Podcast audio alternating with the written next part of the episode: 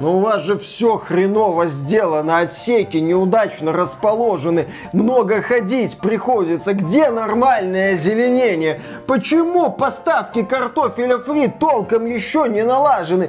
Я, уважаемый космический блогер-урбанист, тут ради вас надрываюсь, а вы ни хрена не делаете. А вы много делаете, да? Да, я вот вас критикую, работаю, не покладая рук. Забанить бы вас. Где? Нахрен. Ну где? На Ютубе. Нет никакого Ютуба, и земли нет, уничтожено вместе с Ютубом. Вы, кстати, даже нормальный аналог Ютуба до сих пор не сделали. Идите и сделайте. Я только что отработал две смены, можно я немножко отдохну? Нельзя, я ж вот урабатываюсь, вот и вы потрудитесь. Блин, не успокойтесь. Угораздило с этими пролетариями на одной космической станции казаться. Ведь все опять же не так сделают, и опять придется их критиковать. Ай, и тут не тот народ. Определенно не тот. Приветствую вас, дорогие друзья! Большое спасибо, что подключились. И да, я понимаю, что обзор игры под названием Ixion вам не слишком интересен, потому что эта игра вышла еще в декабре двадцать второго года. И эта игра нишевая. Она, казалось бы, про космос. Ты строишь свою космическую станцию, плодишь колонистов, пытаешься заселять другие миры, собираешь ресурсы и летишь дальше каким-то там новым мирам. Звучит заманчиво, плюс в этой игре есть сюжет. Ну да, эта игра маленькая, нишевая, кого-то зацепила, кого-то разочаровала. Но почему вам про эту игру стоит знать? Потому что это тот самый пример, когда великие амбиции разработчиков создать космическую оперу, в буквальном смысле, в жанре стратегии, столкнулись с каким-то нагромождением. Нагромождением переусложненных механик, из-за чего легко можно запороть прохождение через десять, двадцать, тридцать часов и такой: а, я все это время делал неправильно, и похоже мне придется начинать все заново. И вот Дима Кривов, он играл, и он мне звонил по телефону и говорил: Виталий, я ненавижу эту игру. Нет, она хорошая, она мне нравится, но я ее ненавижу. Допустил косяк заново, еще один косяк заново. Для того, чтобы вывести идеальную формулу, да, придется потратить кучу времени. И именно поэтому этот обзор, как мне кажется, очень важен. Ну, во-первых, игра хорошая, в ней есть рациональное зерно, но...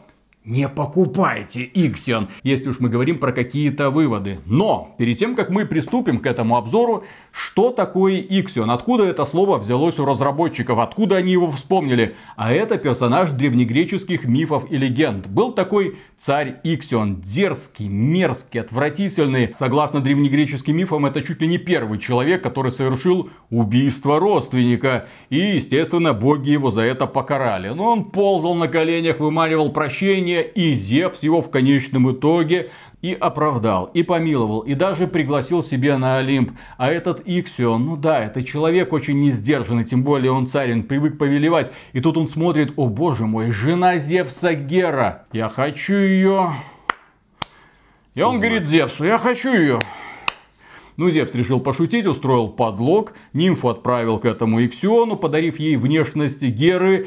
Ixion порадовался, спустился с Олимпа и пошел путешествовать по Древней Греции, рассказывая всем, как он жену Зевса. Зевс, естественно, этому не обрадовался. Он нашел Иксиона, взял за холку, приколотил к колесу и запустил в небо. И вот этот бедный Ixion, распятый на колесе, так и путешествовал по небу. Вплоть до февраля двадцать третьего года, пока его не сбили американцы, приняв за китайский спутник. Ну, это уже шутки. Все по секретным документам. В целом же Ixion — это первый задокументированный случай, когда человека приговорили за распространение фейков. Но что касается игры, при чем тут Ixion? А дело в том, что у нас вся база, по сути, это колесо. Для того, чтобы была искусственная гравитация, это колесико должно постоянно крутиться. И именно по стенкам этой самой базы начинают располагаться города, в которых живут остатки человечества. Потому что, увы, по сюжету этой игры человечеству приходит конец.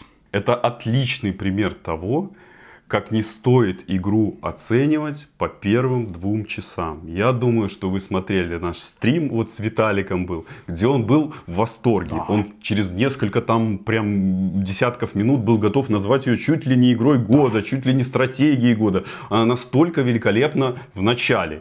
И это правда. Игру даже вот демоверсию в Steam давали, люди играли, приобщались, смотрели. Они смотрели начало, играли в пролог, а пролог там действительно удивительный. Там подается очень интригующая космическая история, которая завораживала, что же произойдет дальше. И люди предзаказывали, покупали. У игры было большое количество игроков. Она неплохо продалась, она хорошо продалась, я думаю, разработчики получили плюс. Но оценочки что-то немножко подкачали, значит, что-то там в этой игре было. И мы попробуем вам сейчас рассказать, что же там было такого. Для меня игра, вот я ее одновременно люблю и ненавижу. У меня есть количество пунктов, за которые она нравится и за которые я ее терпеть не могу. Потому что были дни, когда я ее просто бросал на несколько дней. Да, там это работа, но я не могу в нее играть, у меня отвращение. Почему же так происходило? Во-первых, что такое вообще Ixion? Что это за игра? Это стратегия выживания, космическая приключенческая стратегия выживания с управлением ресурсами. Игру создала французская студия Bulwark. Она известна э, такой стратегией пошаговой Warhammer сорок тысяч механику. Кстати, великолепный пример, когда новички берутся за тяжеловесный проект и в итоге его вытягивают. Проект с очень небольшим бюджетом, но благодаря очень хорошему арт-дизайну и звуковому дизайну ты буквально проваливаешься в мир Warhammer сорок. Итак, что такое вообще Ixion в широком смысле? Ixion — это символ вечных наказаний и бесконечных пыток. То есть это практически то, что со мной делала игра на протяжении, я где-то наиграл сорок часов. И вот станция вообще, станция, на которой мы а, происходит все действие, станция называется Тикун, она называется не Ixion. И эта станция воплощает вот это колесо. Что по сюжету? В будущем появилась корпорация Долос. Ее... Не Тесла. Да, не Тесла, но был Ванир Долос, это их Илон Маск. Этот их Илон Маск решил, что человечество должно покорять космос. Пора бы уже что-то запускать, пора бы уже что-то исследовать. И вот его корпорация создает такой двигатель, который называется Вохол. И этот двигатель позволял прыгнуть к ближайшей звезде, Проксима Центавра, где в этой планетарной системе звезды нужно было провести исследования, добыть какие-то ископаемые, и вообще посмотреть, что там вообще происходит. Получилось ли вообще этот прыжок? Прыжок-то получился, но двигатель сработал не так, как планировалось. При перемещении станция оторвала кусок от Луны, и случился так называемый лунаклизм. А что происходит при разрушении Луны? Оказывается, разрушение Луны приводит к изменению оси вращения Земли, к изменению климата и в конечном итоге гибели людей. Значит, человечество. Человечество. Все восемь миллиардов. Но действие игры начинается немножко раньше. две тысячи сорок девятый год, пролог, и нас знакомят с механиками. Все действие будет происходить в трех локациях. Внутри корабля, там, где размещаются все постройки. Снаружи корабля, где происходит ремонт и монтируются солнечные батареи. И в планетарной системе, где мы будем добывать полезные ископаемые, где мы будем получать различную информацию, находить криокапсулы. Графически игра очень симпатичная. Я вот не знаю, может, ты какие-то назовешь игры, которые более красивые среди стратегий, которые более красивые, чем Ixion. Ну, особенно если мы берем в расчет что-то такое инди, то вряд ли. Ну, ну я... тем более тут очарование космоса. Еще. Да, космос очень красивый, симпатичный. Вот этот корабль, особенно когда камеру снаружи выводишь, ты можешь вокруг корабля смотреть, как переливаются солнечные панели, мертвые люди, которые плавают вокруг корабля, там будут такие моменты. В общем, космос красивый. Возможно, каких-то детализаций объектов там не хватает. Какие-то мелочи не столь выражены, но это и не важно. Игра симпатичная, красивая, технологичная. Но вся вот эта красота выливается в то, что оптимизация в игре не очень хорошая. Во многом это связано, наверное, с недоработкой разработчиков, которые не уделили должное внимание движку Unity. Но я играл на рекомендуемой конфигурации, на высоких настройках, переходил иногда на средние. Игра у меня подтормаживала. Причем подтормаживала в каких-то странных моментах. При переходе камеры, например, на внешний контур корабля. Или при переходе на планетарную систему. Или при переходе на задание. То есть ничего такого технологичного на экране не было. Но игра у меня тормозила. Здесь все-таки какие-то проблемы с движком. Поэтому, если у вас не рекомендуемый предсказуемая конфигурация. Будете играть или на низких, удовольствие, ну такое. Или лучше тогда не обращайте внимания вот именно на эту игру. Она потому что действительно требует хороший ПК. Значит, что же случилось потом?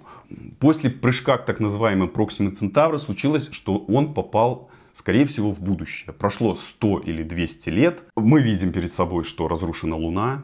Земля фактически уже тоже мертвая.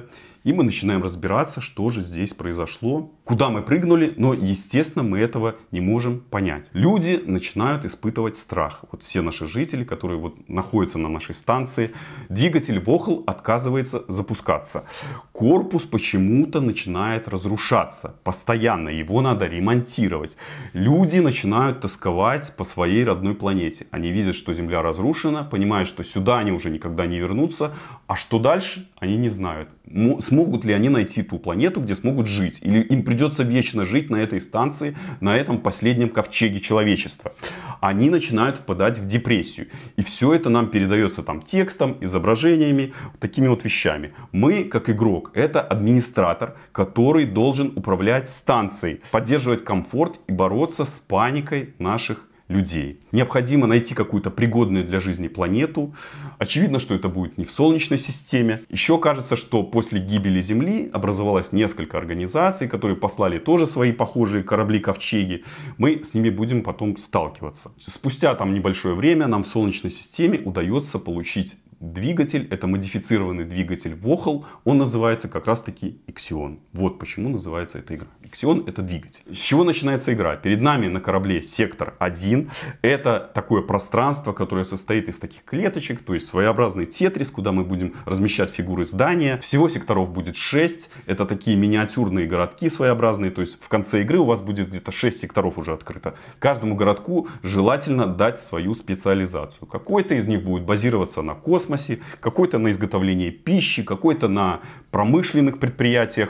И за все это даются бонусы. Поэтому очевидно, что, скорее всего, вы будете именно делать упор в каждом секторе вот именно на какую-то специализацию. Вначале мы ставим цех, из которого выезжают роботы. Они начинают строить здания, они начинают ставить склады, они начинают ставить объекты, которые связаны с космосом, с заводами, с жилищами, с фермы с едой размещать, там, где будут выращивать, например, сначала мы кушаем насекомых, потом мы начинаем кушать грибы, водоросли и всякие такие вкусняшки. Откуда у людей депрессия, если они едят грибы? Которые выращиваются так где-то на стенах, да? И здания, которые будут поддерживать стабильность. Стабильность — слово, которое очень знакомо белорусам. Да. То есть э, здесь будет тоже вот наш один из приоритетов. Жесточайшая стабильность. Ее желательно постоянно поддерживать. Ресурсы все мы будем добывать в космосе, куда будут выходить горно-промышленные и грузовые корабли. Но перед этим надо будет разведывать место скопления вот этих вот ископаемых и находить информацию об объектах, которые размещаются в космосе. Этому нам помогут зонды, которые будут запускаться с нашего корабля. На фабриках мы будем заниматься переработкой этих полезных ископаемых. Например, железо будет изменяться в сплавы, углерод превращается в полимеры, а кремний превращается в электронику. Все материалы важны, и без них наша вся деятельность, она бесполезна, мы просто не выживем. Поэтому добывать придется постоянно, запускать эти корабли, чуть ли не десятки кораблей. Они постоянно в космосе должны что-то добывать. Но основной ресурс — это люди. В самом начале нам говорят о том, что, ну, извините, мы не будем заниматься естественным размножением. В смысле? Ты, ты не можешь приказать людям не заниматься естественным размножением, особенно когда они в депрессии. Чем еще заниматься на космической станции? Окей, поработал в смену, а потом вот девочка идет, вроде симпатичная, потом опа, грибов объелись и нормально. И пошли плодить что-то. Нет, ребята, не, так, нет, так времени на не это нет. Да? Пока люди угу. станут полноценными, серьезными, взрослыми работниками, пройдет слишком много времени. Поэтому людей мы будем добывать в криокапсулах. Мы создаем там криоцентр, и там они будут размораживаться. Причем из криокапсул могут выходить два вида людей. То есть люди нормальные, работающие, не какие-нибудь там тунеядцы. И другие, неработающие, трутни, которые фактически ни для чего не нужны. Они просто кушают, они просто живут, веселятся, пока те работают.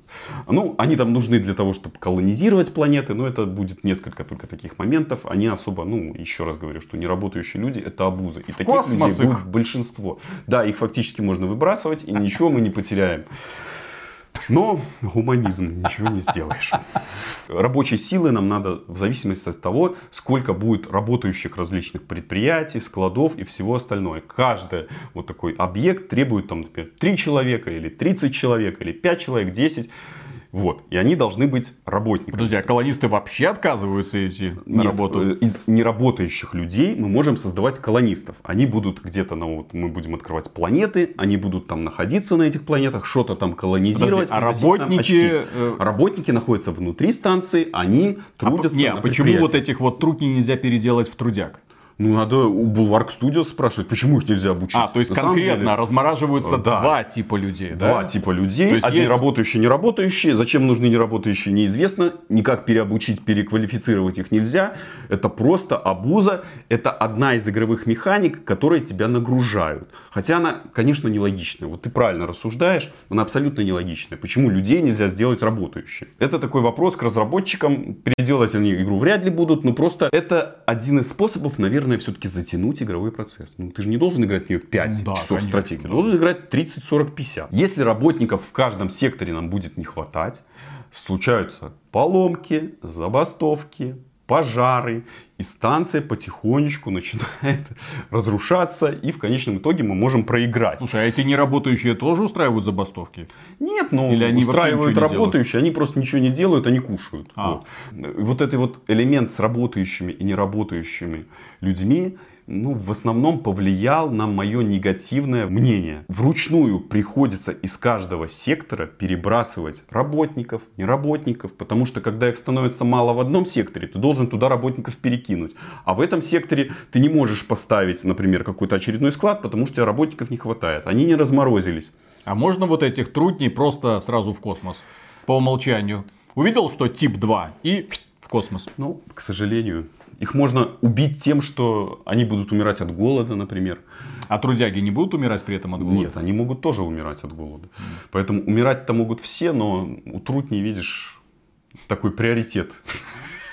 И вот это вот ручное перекидывание, оно со временем превратится во что-то страшное. Ты должен будешь контролировать в каждом секторе вот количество работников. Как-то автоматизировать с помощью искусственного интеллекта вот эту переброску нам не дают. В то же время надо будет в полуавтоматическом режиме перекидывать из сектора в сектор ресурсы. Это такой микроменеджмент, постоянный. Ты должен с начала игры до конца игры заниматься тем, чтобы контролировать количество вот работников, количество ресурсов в каждом отделе. Потому что если не хватает, будут проблемы. И здесь возникают еще сложности с механикой голода. Потому что определенное количество пищи в определенный момент времени у тебя обязательно в секторе должно быть произведено. Если не хватает, начинают голодать. Начинаются там забастовки, они начинают умирать, начинают чего-то требовать. И вот постоянно вот этот, вот начинается Симск такой вот, понимаешь, что у тебя нету людей, они начинают бастовать, они начинают голодать и все такое. Вот из-за этого может заплетаться такой вот ядреный клубок, который приводит к краху игры.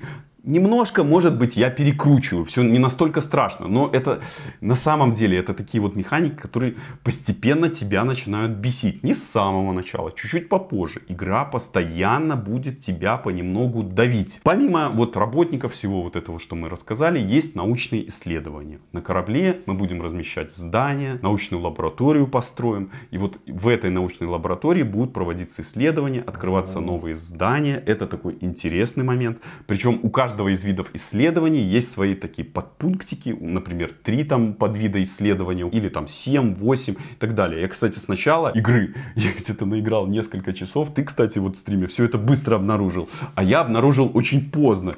И я добрался в какой-то момент, почему мне все так плохо? А оказывается, я в исследованиях там накосячил. Прошло часов пять или сколько, я запорол свою первую игру. Я понял, что развивался я не так. Желательно развиваться было вот в этом направлении. Вот здесь вот эти подпунктики развивать.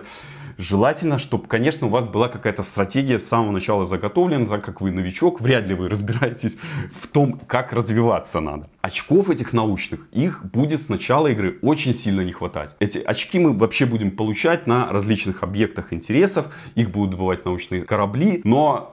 В то же время их будет производить научная лаборатория. Но так как научная лаборатория сначала она не раскочегарилась, поэтому одно очко мы будем получать в тридцать циклов. Это фактически, ну, наверное, тридцать дней игровых.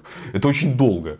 А в конце игры там уже они будут лететь, что хочешь развивай. Но сначала это очень сложно, поэтому очков этих не хватает. Еще раз, надо, говорю, продумать стратегию, по которой следует развиваться. Все исследования касаются различных аспектов игры. Там, например, еды, развития корабля, установки вот этих солнечных панелей, различных новых зданий, добычи энергии и всего вот такого. Вообще игра, ее многие называют космическим фростпанком. Я вот фростпанк проходил на старте игры. У нас на сайте икс би ти точка геймс. В лучшем игровом сайте Брунете. Кстати, подписывайтесь на нас в ВК и в Телеграм, чтобы быть в курсе игровых новостей. Есть от меня текстовый обзор, где я в принципе фростпанк хвалил.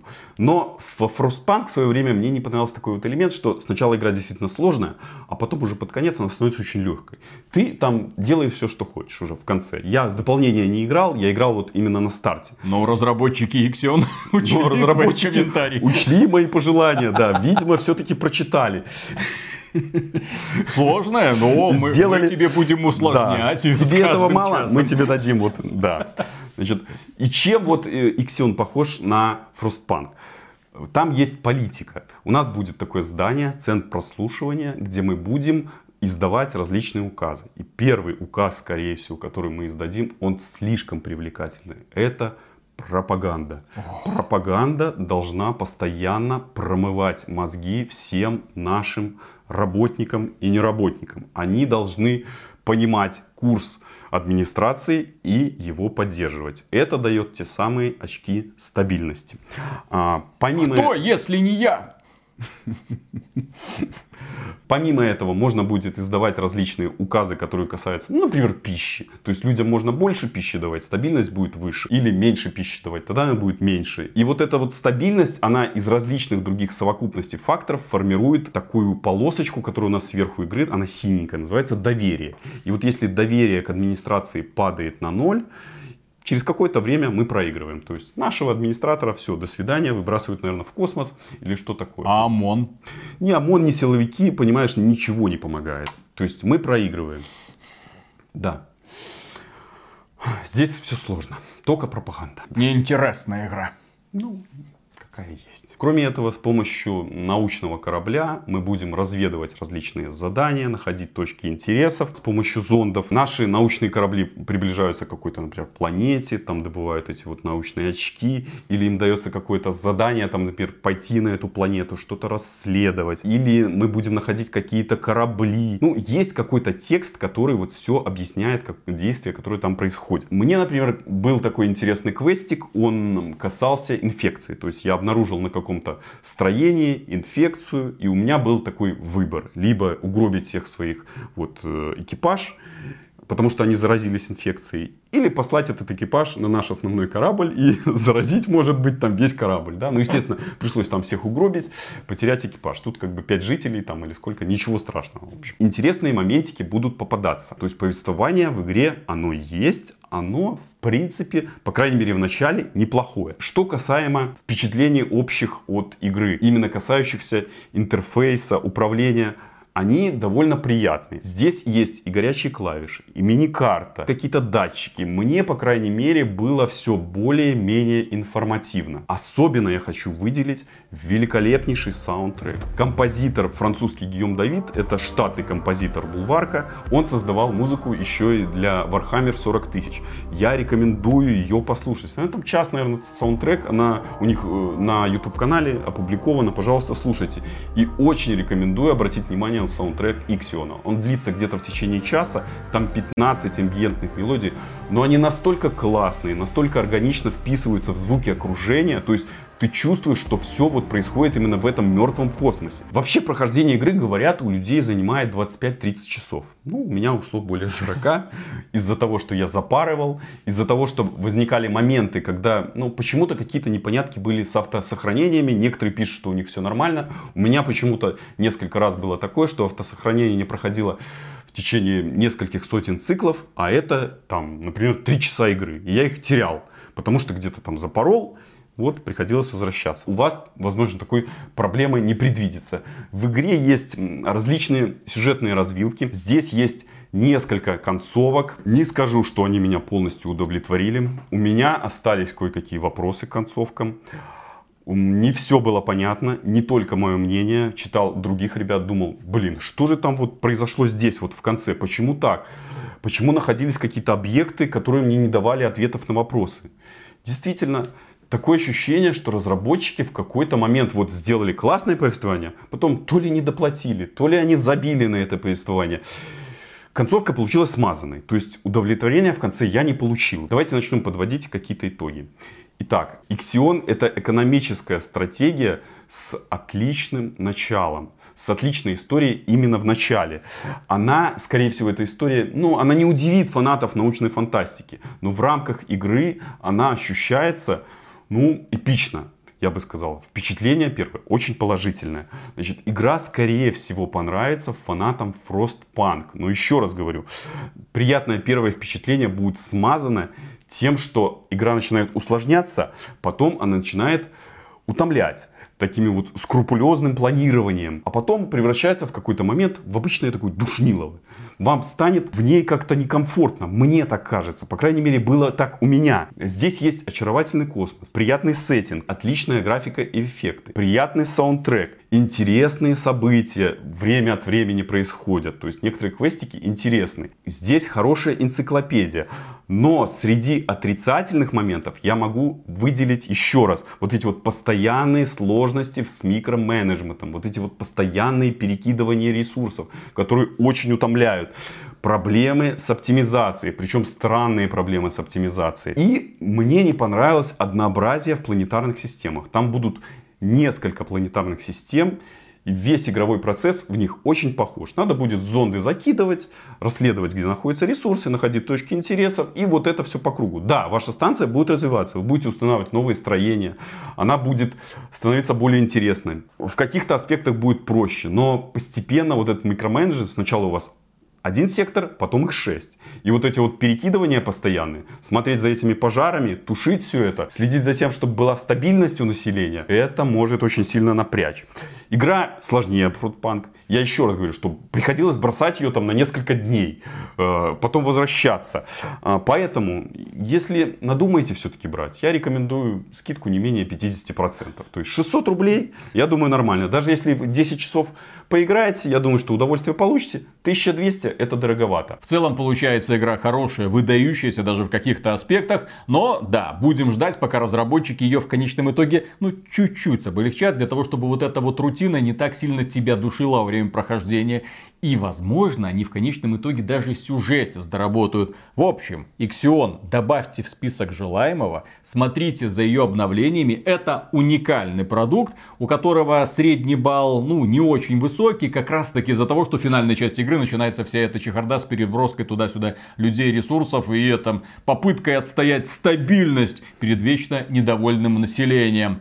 У игры в Steam семьдесят один процент положительных отзывов. Ну, как мы знаем, очень часто любят люди выставлять оценки в самом начале, там, спустя там, несколько часов, да. А у многих были в начале проблемы с оптимизацией. Поэтому оценки не совсем соответствуют действительности. Вот последние оценки там семьдесят восемь уже процентов. То есть люди уже как бы немножко начинают приобщаться и понимать. Поэтому э, покупать не спешите, ждите хорошей скидки. В принципе, таких игр очень мало. Это стратегия, космическая стратегия с интересным сюжетом. Поэтому достойно внимания, немножко потом. Не спешите. Ну, а надеюсь, история Ixion вас тоже повеселила. Ну, древнегреческого этого царька. И на этом, дорогие друзья, у нас все. Огромное спасибо за внимание. Огромное спасибо за ваши лайки, за подписки. А при омега громаднейшую благодарность мы, как обычно, высказываем людям, которые становятся нашими спонсорами. Да-да. Через Boosty, через Спонсор точка ру или напрямую через YouTube. Работаем дальше. И, и ВК. И ВК. Да, и ВК. А, да-да-да. Да, и через ВК. Да. И, к слову, друзья, если вы хотите еще какую-нибудь странную инди-игрулечку, чтобы Дима обозрел или обосрал, в данном случае, пожалуйста, тоже напишите в комментарии, потому что времени у него, как вы видите, полно. сорок часов вот на эту херню потратить, да пожалуйста, хоть сто часов. Давайте что-нибудь такое особо ядовитое. Dwarf Fortress. Два. Ну, не придумали еще. Ладно, посмотрим. Пока. Пока. Шоссе в никуда, Дима. Да. Интеллигенция. Помнишь тех, этот великий фильм? Интересно, как много наших зрителей знает эту прекрасную работу Дэвида Линча. Кто не знает, познакомьтесь. Я этот фильм пересматривал раз двадцать-тридцать. У него такое настроение крутое. Смотришь, ничего не понятно, но очень интересно. Да, вот это вот прямая оставаться. демонстрация этой самой фразы. Такой думаешь, так, вот это персонаж, вот это, а это почему, а это куда, зачем? Саундтрек, Мэрилин Мэнсон, группа Рамштайн, когда они были только еще на хайпе, когда они только раскручивались, когда у них были хорошие песни. Ха. Не, ну у Рамштайна и сейчас есть кое-что, а у Мэнсона, кстати, давным-давно ничего да, нормального не слышал. Вот, поэтому, друзья, Дэвид Линч когда-то мог и делал хорошее кино. Хотя некоторые говорят, что даже третий сезон Твин Пикса ну, тоже понравился, кому-то не понравился. Я ничего да. не понял. Ну, очень интересно. Что-то, что он в розетке вылазил вообще? Я думаю, что... Это, это то же самое, как я не понимаю сейчас хайп вокруг Last of Us. Ты смотришь такой, ну, пос, посредственность. Не, ну, третья эта серия хорошая. Третья, третья серия хорошая. Вот я понимаю, что весь сериал строится вокруг третьей серии. Да, да, да. Я не понимаю, зачем тут Джоэл и Элли. Но они там не нужны, это побочные персонажи. Да, но, к сожалению, не хватает режиссеру и сценаристу Last of Us таланта Дэвида Линча из девяностых. Слушай, какие фильмы были в девяностых? Это вот так... в наше время, вот да? Вот в Виталий? наше время. А сейчас вот эта вот бездуховность, вот это вот Marvel, вот это вот мультики, вот эти комиксы, вот эти... Нет, мангу, да, мы любим. А, а вот эти вот комиксы, это фу. Ну, вот, потому что не могут нарисовать толком и прорисовать уже ни сисек, ни жоп, а вот а в манге все это продолжают культивировать в должной мере. Да. Ну и в Atomic Heart. Потому что там и за что ему, в общем-то, и прилетает, к сожалению. Хотя, казалось бы, из-за чего. Там императрица такой месседж выпустила по поводу... Пола всего два, как инь и янь. Великолепнейший манифест, мне очень понравился. Ладно, начинаем. Раз, два, три.